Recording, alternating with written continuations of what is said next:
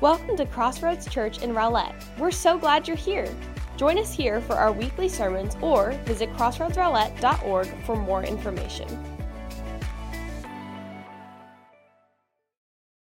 If you do have your copy of God's Word, I invite you to turn to the Gospel of Luke, chapter 6. Gospel of Luke, chapter 6. I want to introduce myself to you this morning. My name is JD Lowrie, one of our teaching pastors here. Um, yeah, got a fan. What's up? Also have the, also have the awesome uh, privilege of our young adults ministry. And if you're new here, if you're a young adult, I would love to say what, what's up to you. So come say hey to me. Um, love to meet you. Super glad that you came to church today. This is a great church to be a part of, um, and I love Crossroads. Crossroads is great, amen. Yeah. Um, well, we're going to start off back in World War II. You know, I always got these little history anecdotes, but back in World War II, there was a statistician named Abraham Wald. They brought a picture of him. Um, there's Abraham, Mr. Wald, right there. Uh, he was a British statistician, and whenever he was, uh, uh it was during World War II, and the British, they would send bombers over to Europe, and they would, you know, bomb the cities and the bases over there, and then they would return. And they asked Abraham Wald to help them identify where they should armor up their bombers some more. And I brought a picture of the bombers, uh, or of uh, the stats that he was looking at. And he looked at, he compiled all these bombers and where they were hit via bullets and flak. And they, he looked at them and he made this image, this picture, and compiled where they were all hit. And they asked him where to armor up the planes. And he said, We need to armor up the planes where those red dots aren't. See, because the only planes he's getting to look at were the planes that were returning home. And so what he saw was our bombers can be hit in all these red areas and make it home, but if they are hit in the areas where there are no bullet holes, they're not making it back. So we need to armor up where the damage isn't. Now, this counterintuitive thinking is what saved many lives in World War II for the British, for the RAF. And this same counterintuitive thinking can, in some ways, save our lives as we approach this world with a counterintuitive way. See, we're going to look at a sermon that Jesus preaches today that has counterintuitive logic. It's logic that is counterintuitive to the logic of that day, but it's also counterintuitive to the logic of today in 21st century Western culture. In Luke chapter 6, we're going to read verses 12 through 26. You have your copy of God's Word, you can follow along. Should be in your handout, should be on the screen. Verse 12 In these days, he went out to the mountain to pray, and all night he continued in prayer to God.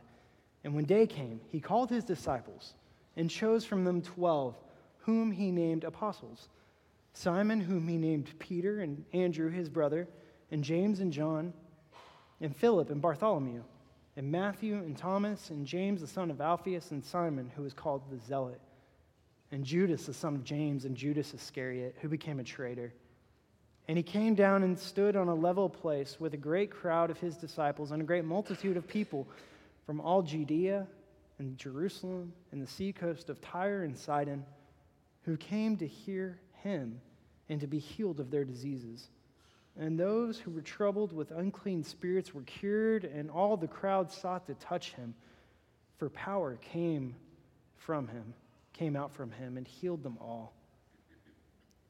And he lifted up his eyes on his disciples and said, Blessed are you who are poor, for yours is the kingdom of God. Blessed are you who are hungry now, for you shall be satisfied. Blessed are you who weep now, for you shall laugh. Blessed are you when people hate you, and when they exclude you and revile you and spurn your name as evil on account of the Son of Man. Rejoice in that day and leap for joy, for behold, your reward is great in heaven.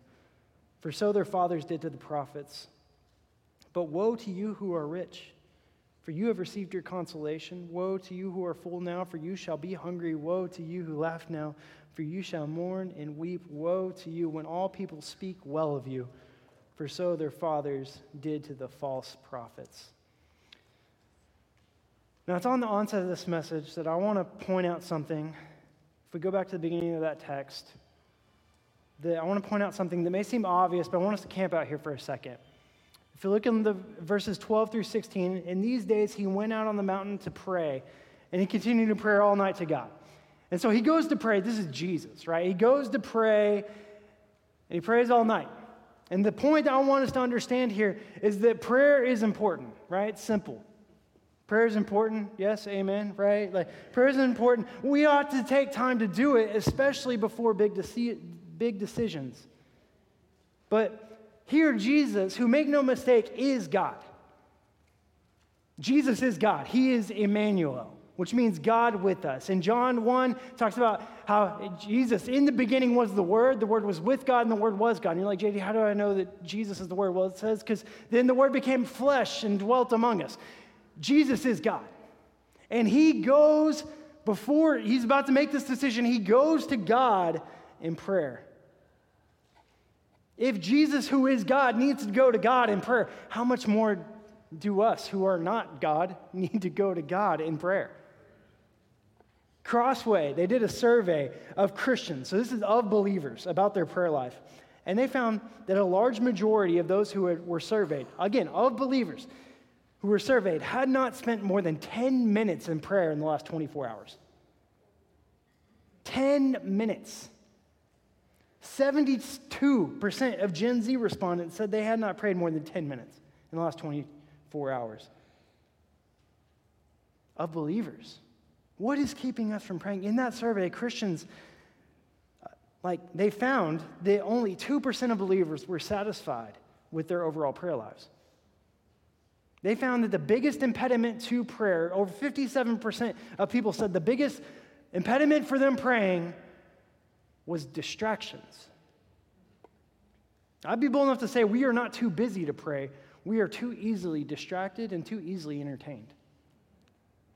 C.S. Lewis, in his book, The Weight of Glory, said this Indeed, if we consider the unblushing promise of reward and the staggering nature of the rewards promised in the Gospels, it would seem that our Lord finds our desires not too strong, but too weak. We are half hearted creatures fooling about with drink and sex and ambition when infinite joy is offered to us like an ignorant child who wants to go on making mud pies in the slum because he cannot imagine what is meant by the offer of a holiday at the sea. We are too, we are far too easily pleased. Some of us are content with the things that the world gives us. And can I just say, what Jesus offers is so much better than anything this world can give you. What Jesus offers is so much greater and so much higher and so much more fulfilling than anything that we can get. And yet we spend 10 minutes in prayer. Jesus had a lot going on here, and yet he still made time to pray. You may say to me, JD, I've got, I don't have time for this. Like, I, my day is too busy. Like, I got too much going on. I don't have time to pray. Well, I would ask you this what is your screen time? What is my screen time? Do you know the average American spends seven hours and four minutes a day staring at a screen? Martin Luther said this. If we're saying, listing off all the things that we have and why we can't pray, Martin Luther said this. He said, I have so much to do that I shall spend the first three hours in prayer. What if we looked at our busy schedule and said, There's no way I've got to pray? I've got to. I can't do this without prayer. This day is too big, it's too busy, it's too full. I have to go to God. How would that change everything in our lives? And you, if you don't believe me, just try to pray more than 10 minutes a day. You're like, well, JD, I don't know how to pray, I don't know what to do. And for a lot of us, that's true. We've maybe gone to church our whole lives and nobody's taught us how to pray, and they say, well, you know, pray the, pray the Lord's Prayer or do this. Uh, so I want to give you something practical. There's tons of things, but I want to give you something practical today. If you, if you walk away with nothing, you can walk away with this. And it's an acronym that I've done before at prayer night. It's called PACE, the PACE of prayer. Whenever I'm alone with the Lord, sometimes I go through this acronym and I begin with P, which is praise. And as a posture of praise, in prayer, I will lift up my hands to, the, to, the, to my Father and I'll praise Him for who He is. I praise Him for what He does. I praise Him for, for saving me. I praise Him and I thank Him for all that He's done. And I'm just like, wow, God, you're amazing. And I praise Him. It's a great way to start prayer, right? The next one is A, which is acceptance. And I will take my hands that were up here and I'll bring them down here with palms to the sky as if I'm receiving what the Lord is giving me. I'm accepting his forgiveness in my life. I'm accepting his calling that he has in my life. I'm accepting uh, my situation and I'm accepting it from the Lord. I got my hands up to the sky and I'm receiving the gifts from my Father. The next thing, C, which is confession or commitment. Put my palms to the ground as if I'm leaving my sin at the cross. I'm leaving my struggles. I'm leaving my stressors. I'm leaving at the, that at the Lord. I'm like, God, here it is. I don't need it. I don't want it. It's yours. I can't handle it. I leave it there. The last one I pray is embrace, and I open up my arms like this. And I pray for those around me that don't know the Lord. I pray for my family. I pray His blessing on their life. I pray for this church. I pray for a lot of you. I pray for people that don't know the, don't know the Lord. I pray for, for people that I need to share the gospel with. I'm embracing the calling that God has in my life. Pace of prayer. Something practical for you to take home and practice in your life. It is so countercultural to be so busy and say, I got to take time and I got to pray. But that's what we've been called to do. I was so convicted to this point as I'm writing this sermon, looking at my notes. As I was writing this sermon, I was like, gosh, I need to pray. And I took 45 minutes to an hour. I was just praying in my office, praying for each of you, praying for some of you who lifted your hands that you don't know Jesus. I was praying for you days ago in my office because prayer is the most important thing we can do. If we, have no, if we don't know what to do, pray. We ought to pray. Jesus prayed before he would choose his 12. We need to pray. Next thing I see is when people hear about the power of Jesus, they come and experience it for themselves. See, because if you look in verses 17 through 19, this whole, like this great crowd began to show up of his disciples and just other people who wanted to have their ailments taken care of, wanted to be exorcised of demons, wanted freedom, wanted uh, wanted cu- curing for diseases. They needed help, and they heard that Jesus would heal them, and they came to see. God is always at work, church. Amen? Is God at work here in this church? Is God at work all around the world in all the churches? God is moving, praise the Lord, right? Is God at work in our men's ministry? Is God at work in our joy ministry? I've seen joy shirts. Women's, students, kids, young adults, God is at work. He's at work in Equip Bible. He's at work in Equip Discipleship. Praise the Lord. He's at work in Crossroads. And I praise God for that. That's incredible. But if we look around in our ministries, in this church, we will see empty seats. And it is not because God is not working. See, when people hear about what God is doing, they come to see it for themselves. Are we telling the story of what God is doing? Are we talking about, like, are we, go, are we leaving church, going to lunch, and, and, and sitting and talking to a waiter and not even mentioning whenever we baptize people? Like, oh man, it was awesome. People got saved, people got baptized. Praise the Lord, that was so cool. Are we telling anyone about what God is doing? When people hear about the movement of God, people come see the movement of God. They do. If you don't believe me, just this past year, a few months ago, a little town called Wilmore, Kentucky, there's a little Christian university there called Asbury University. And on February 8th, a normal chapel service took place, just a normal run of the mill chapel service. But at the end of that chapel service, students began to confess sin. They began to share what God was doing in their lives. And God began to move. And, you know what happened? That chapel service that started on February 8th did not conclude until February 24th. In that little town of Wilmore, Kentucky, that, in which 6,000 people reside, was overwhelmed with 70,000 people coming to see the revival, coming to experience what God was doing. Listen, when Jesus is at work, if people hear about it, they will come.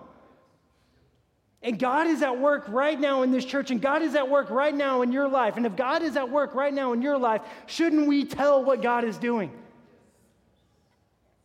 I've got a scripture um, that's framed in my office. It's one of my life verses, and also is one of the life verses for, for Regen that we have ch- here at church. And it's Titus 3 3 through 7. It says, For we ourselves were once foolish disobedient, led astray, slaves to various passions and pleasures, passing our days in malice and envy, hated by others and hating one another.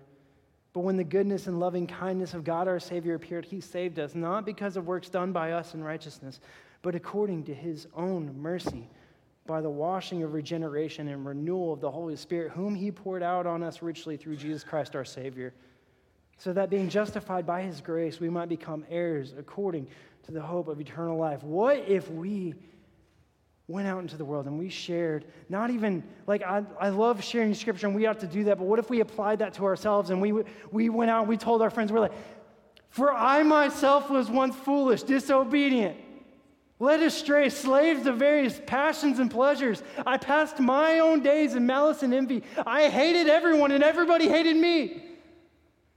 But when the goodness and loving kindness of God, my Savior, appeared, He saved me, not because of my own works, but because of His grace. If we declare that to the world, the fact that God worked in our life, people will come and see. And people will want to experience that same cleansing. The people in this first, like this first century Roman Empire Palestine, they heard about what Jesus was doing only by word of mouth. We've got all of this social media, all of this connection, and yet we have empty chairs in this room. It's not because God's not working. Are we telling the story of what God is doing in our own lives and in the life of this church? And I could give a rip about filling up this church. We, we need to fill up heaven. There's salvation to be had for lost around us. So share it with people. This text, it's incredibly convicting that we're about to get into. We haven't even gotten into the super countercultural stuff yet. Here we go into the, the Beatitudes. If you look down in verse 20, I want us to come empty to Jesus. Come empty to Jesus. In verse 20, he lifted up his eyes and said, Blessed are you who are poor, for yours is the kingdom of God. Now, in 21st century America, we love keeping up with the Joneses, right? Like, you gotta have, like, the bigger house, and we need the well-behaved kids, and you gotta have the coolest new tech, and the, the big new truck in the garage, right? And we can spend so much money trying to impress people we don't even know. And we can never be vulnerable. Otherwise, people might think that we're not perfect. Maybe some of us came into church today with a fake smile on. You know, you got, you got out of the car exhausted. You were refereeing your kids fighting in the back seat, you know. You come here and maybe you just don't want to be seen as how you actually feel. You walk in and five different people ask you how you're doing. You're like, I'm doing great. You were even hesitant to come to church today. Or maybe you're watching online because you didn't come to church today because you haven't been living as you feel that you ought to be. You have this misconception that only people who go to church have their lives together. Is that true? Or even worse, do you think that you can only go to Jesus after you've overcome your addiction or after you've overcome the relational issues in your marriage or after your kids, your prodigal kids come home or uh, like after you've get, got your life figured out? You can only go to Jesus then. I remember hearing a story about a woman who, would go to ch- who wouldn't go to church because she had no money to put into the offering plate. How many of us miss out on the life that Jesus has for us because we fear that we have nothing to offer? Can I tell you something in love? And I tell you this because I love you. You don't have anything to offer. God is not impressed with your bank account. He's not impressed with your house. He's not impressed with your car. He's not impressed with your job. He's not impressed with your charisma or your personality. He's not impressed with your singing voice or your sense of humor. He does not invite you to himself because he needs you on his team. He invites you to himself because you need him. And the only thing that we even contribute to our own salvation, hear me, there's all these people that will tell you you can, you know, just be a better person, do better things, give money to the church. The only thing that we earn, the only thing we bring to our salvation is the sin that condemns us. That's the only thing we bring. Jesus brings the rest. He brings the grace and the mercy and the blood. And he brings the resurrection power. That's what he brings. We bring the sin. Come empty to Jesus. Next, come hungry to Jesus. Verse 21 Blessed are you who are hungry now, for you shall be satisfied. I grew up, uh, my dad's a pastor, little small town churches, you know. He's currently in First Baptist Terrell, but I remember as a kid, we'd be at First Baptist Abernathy, metropolitan area, Abernathy, Texas. You guys, everybody knows Abernathy. Go Antelopes, right? You know? Petersburg? No? Nobody? Okay, that's fine. It's fine. You know, usually people clap when they, it's, it's fine. Um, not big towns, right? Not large churches my dad would pastor. And we didn't have a lot. And so these sweet people in the church, in order to love their pastor and his family, would invite us over for lunch after church.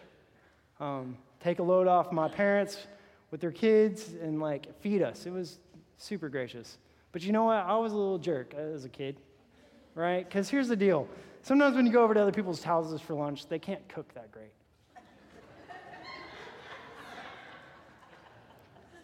Y'all stop with those judgmental looks, all right?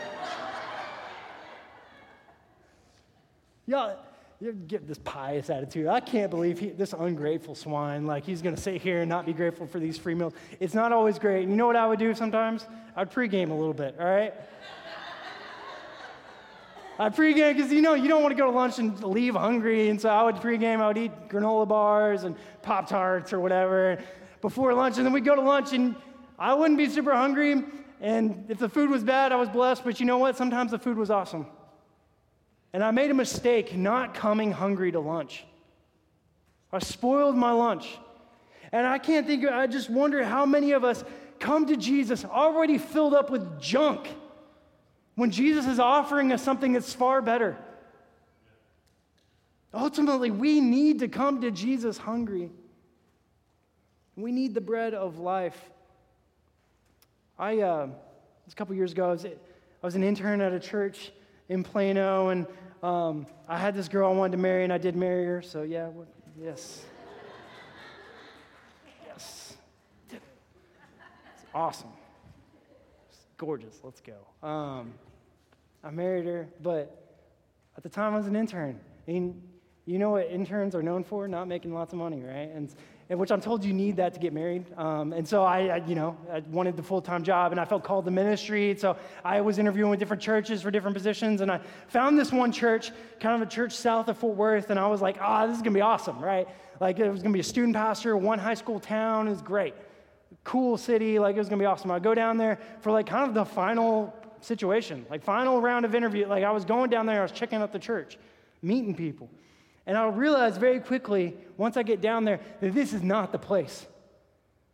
See, the pastor, he had fired the previous student guy, and that previous student guy was on the search committee. And then his wife, the guy, the student, former student pastor's wife, is also on staff at the church, which I'm like, how does this work?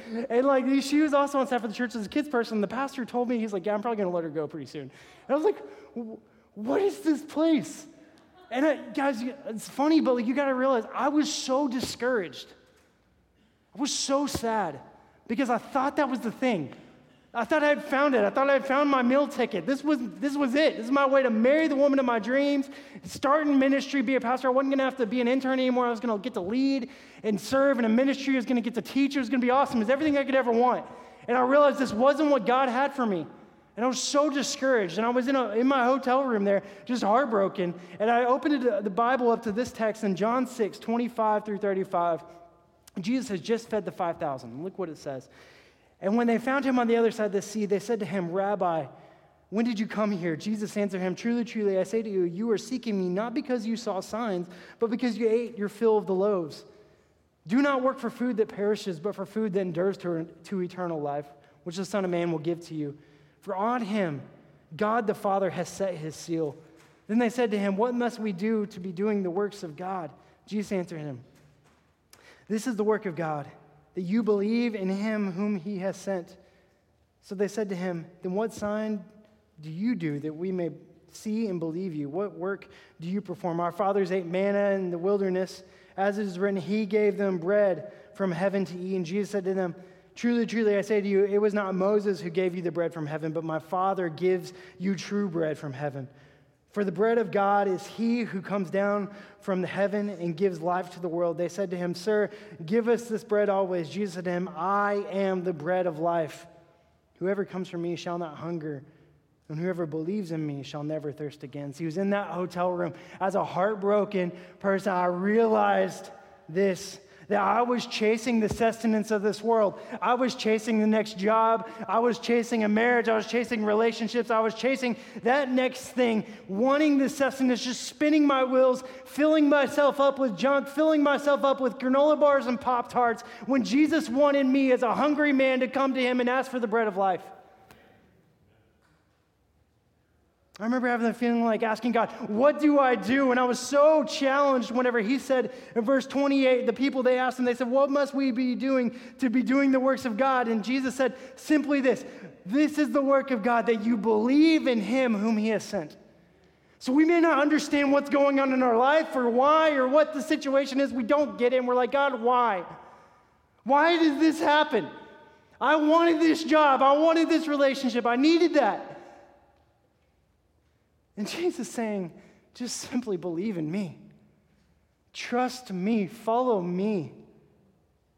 Stop chasing the things of this world and partake of the bread of life. He will sustain you. But come to Him hungry, not full of junk, because it doesn't sustain you. We need Jesus. Next, come to Jesus broken. Come broken to Jesus. Blessed are you who weep now, for you shall laugh. Why does it seem that Jesus, like Jesus just wants poor, hungry, and broken people?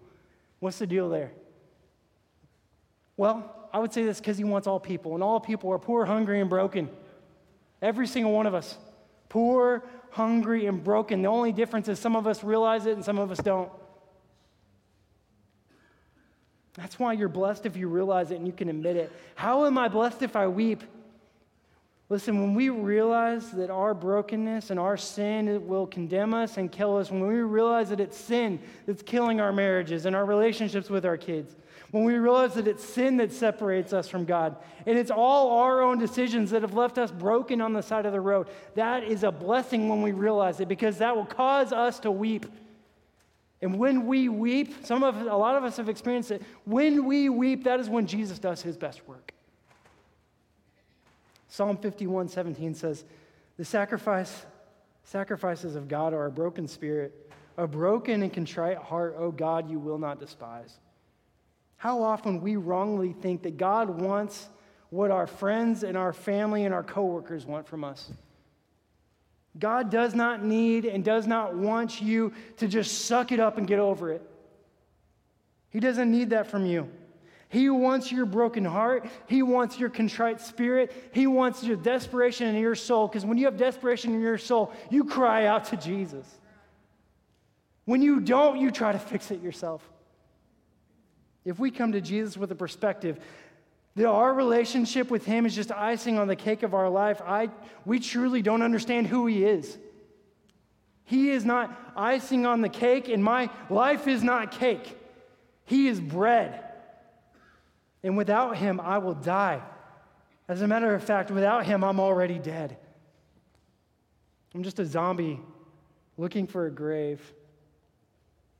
We are correct when we call out to him in desperation in our hearts.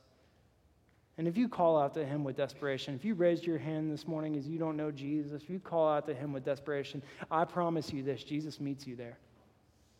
If you cry out to him as a believer, somebody who's followed Jesus for years, with desperation in your heart because you don't understand the situation you're going through in life, Jesus meets you there.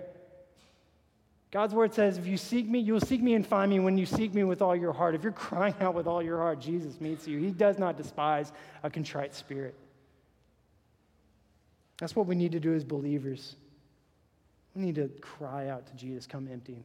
Next thing I see here in this countercultural convicting message is I want us to see the woe. It says, But woe to you who are rich, for you have received your consolation.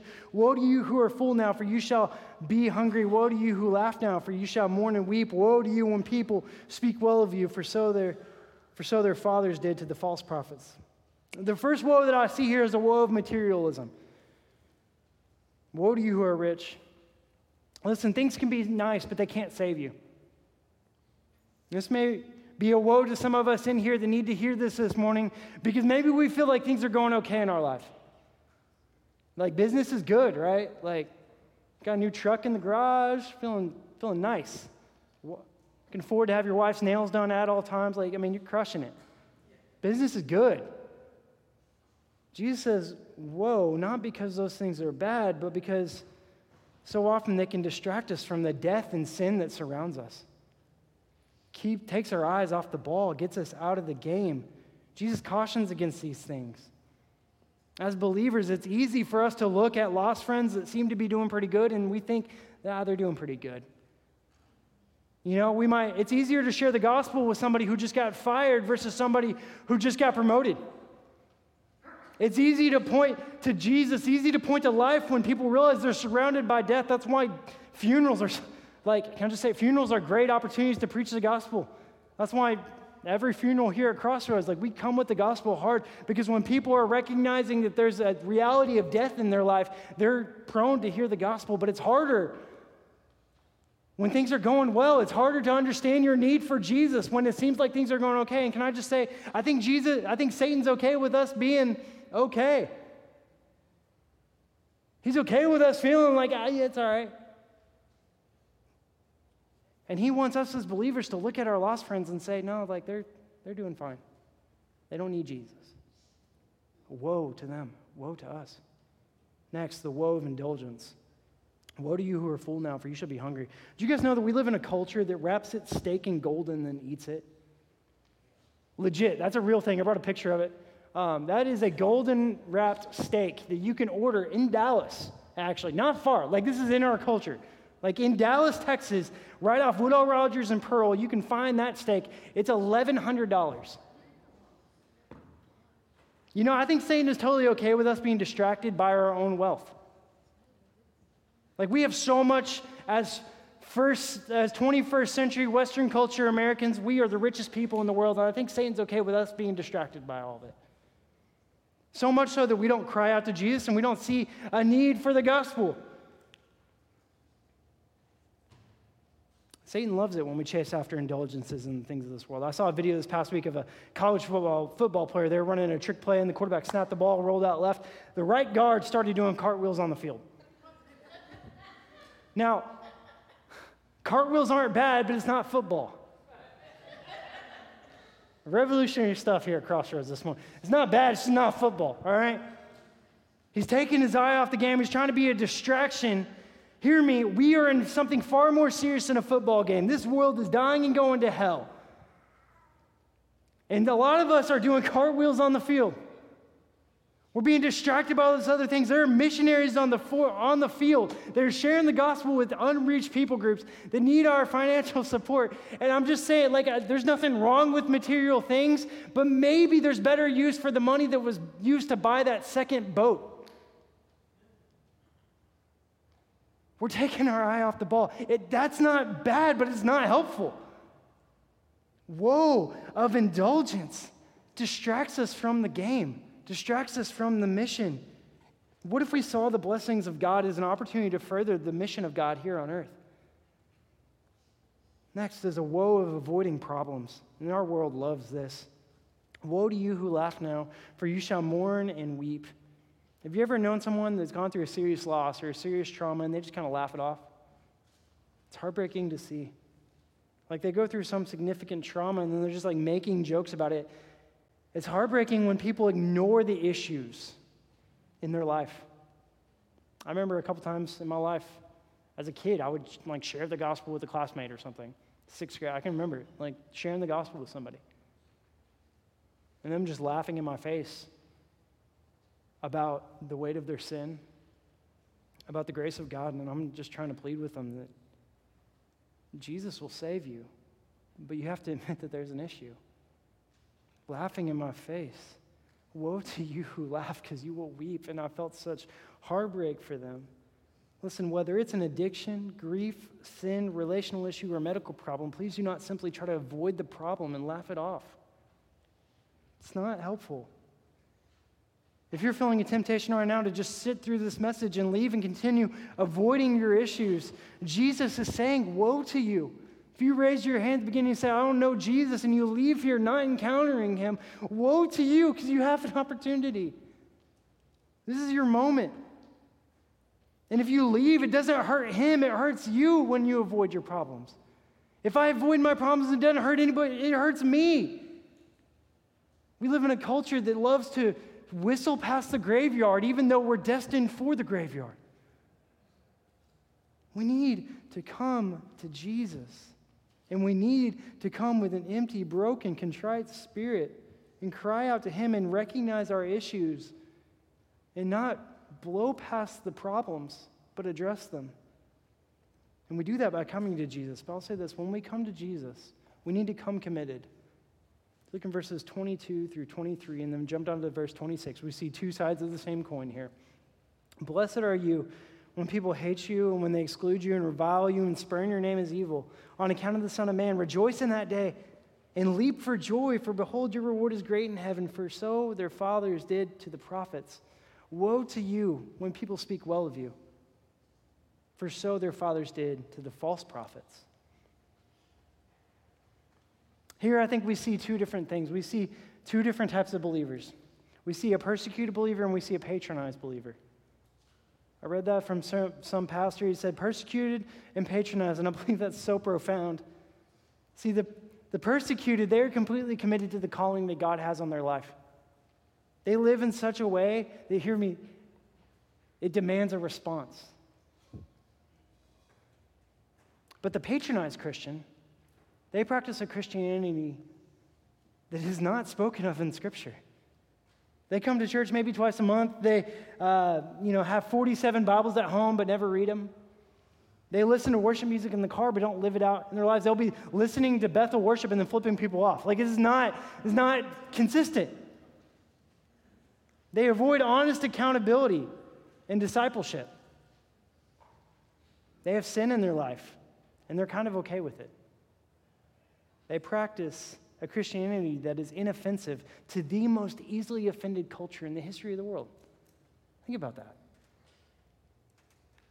We'll agree that this culture is super easily offended, yet the only time we seem to offend the culture is when we post our political views. They're called patronized because nobody actually encounters life change when they practice their gospel.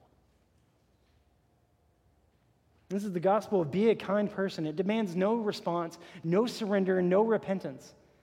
And hear me, the Bible knows nothing of a gospel that preaches no surrender and no repentance. The gospel is all about recognizing that our ways are evil and turning and trusting in Jesus. If we're not doing that, that's not the gospel. Jesus need, he declares that we have to surrender to him as Lord of our life. This world, they'll say things that are simply untrue. You can sleep with whoever you want to, and there are no consequences. They'll, they'll say, God wants you to be happy. It's First Opinions 3 4. Like, that's not, doesn't exist.